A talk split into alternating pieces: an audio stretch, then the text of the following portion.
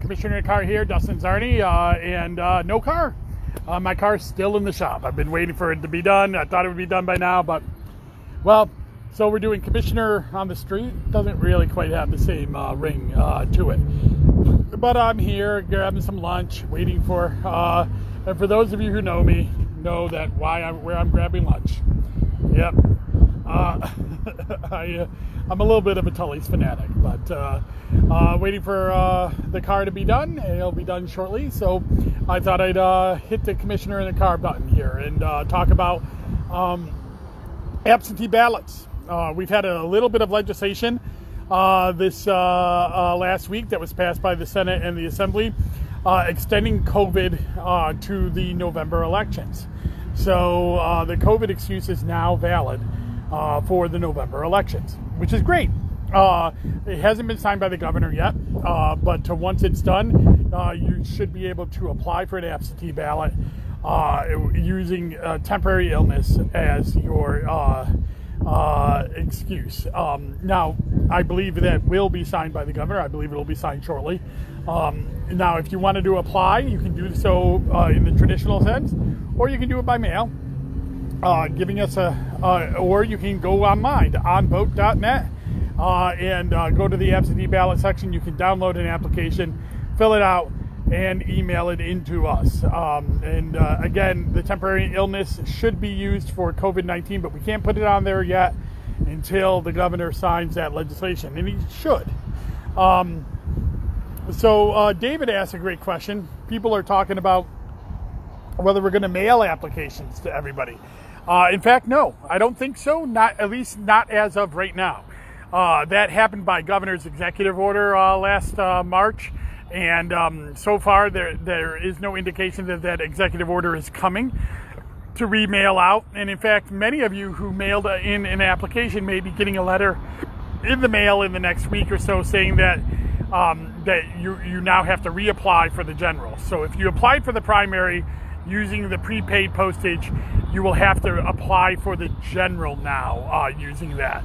That was ex- another executive order that the governor did after we already mailed out the ballots. So, um, so if you applied for the absentee using the prepaid, uh, you will have to refill out an application. We'll be mailing that to you. And uh, and there is no prepaid postage on applications right now, and there's no prepaid postage on absentee ballots uh, as of right now. Um, so uh, now, absentee ballots won't be sent out until about middle of September, so we got a little bit of time on um, on that. Uh, and uh, and there's no phone application. So there used to be a phone application, um, and uh, that uh, that is no longer available. You have to do it either email, fax regular mail, or in person to apply for an absentee ballot.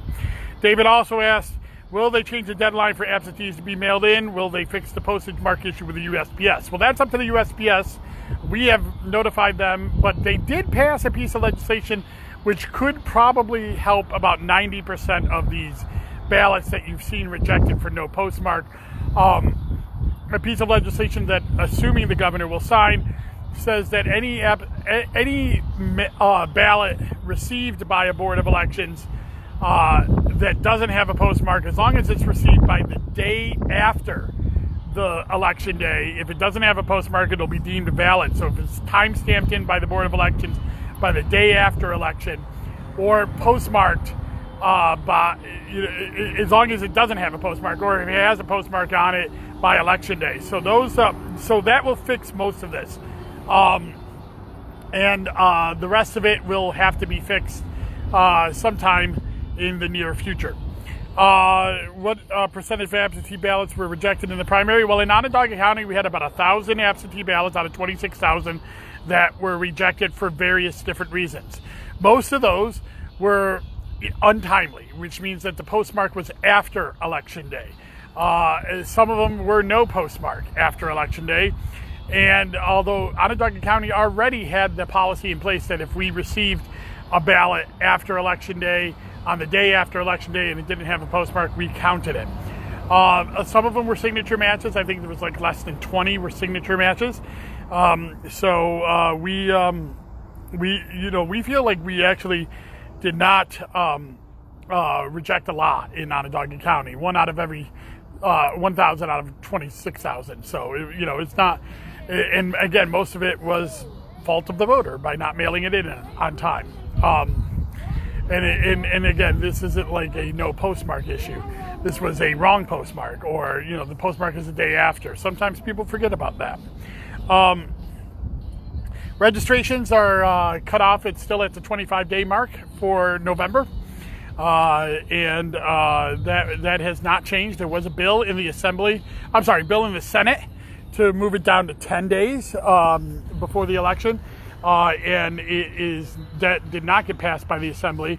I got to be honest, I'm a little concerned about the ability of boards to be able to process registrations at that late late of a date. Maybe they have to be done by affidavit. Who knows? Um, but because it, we get a surge of registrations in at the deadline. And with COVID, I think this year we're going to get even that a higher surge because so many people have, who were supposed to register have not done so. They don't have registration drives going on this summer, and a lot of this is going to come in late in September. So, uh, which is also an argument for reducing the uh, registration deadline as well. Um, but the ability to process those voters uh, and have them ready for early voting, which is 10 days before the election, in the poll books is important. Uh, you know, it takes, you know, a couple days to proof that and get that uploaded. So really, we need to be ready to go about 15 days before the election to, to have those early voting books ready. So it's tough, um, but it's definitely something that people are looking at.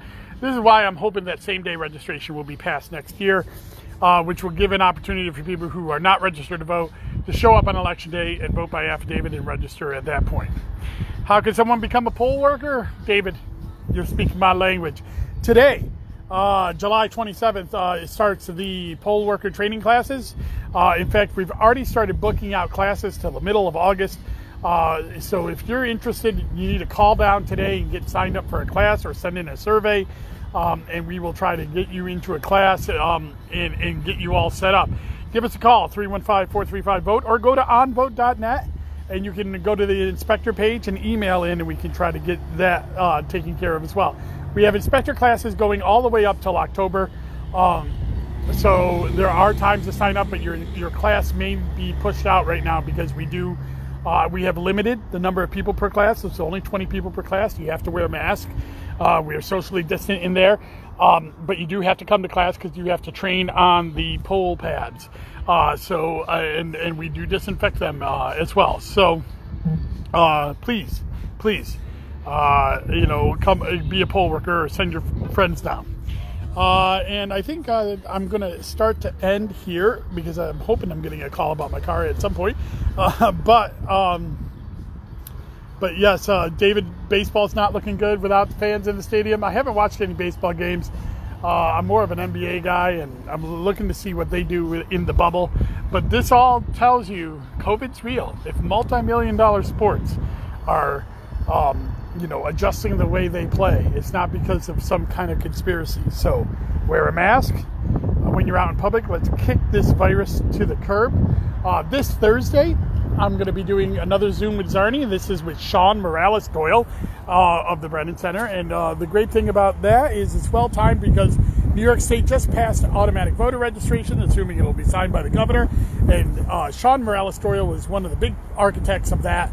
So we're going to have a good conversation about uh, AVR and um, and uh, and hopefully, uh, you know, that that will be signed by the time we by the time we talk to him, but who knows? Uh, and, uh, um, and, and, but that's going to be a big transformative step to our uh, democracy in New York. It's not going to be implemented for a few years. We need time to get it right and get it all set, ready to go. Uh, vendors, uh, get the funds for it. But it's a big, big win for voters in New York State. So uh, that's it. Again, absentee ballots or becoming a poll worker, go to onvote.net. Give us a call, 315 435 VOTE. We'll try to help you out. Keep a lookout for a letter in the mail. About four to 5,000 people are going to get that letter saying that you uh, applied for a general election ballot in the primary, but you need to reapply or just reapply uh, for the general. And uh, and hopefully we'll have some more tools about absentee ballots a little bit later in the summer as we're waiting for more legislation to be passed and some vendors to get some stuff done. So thank you very much, and I'll see you around. Bye bye.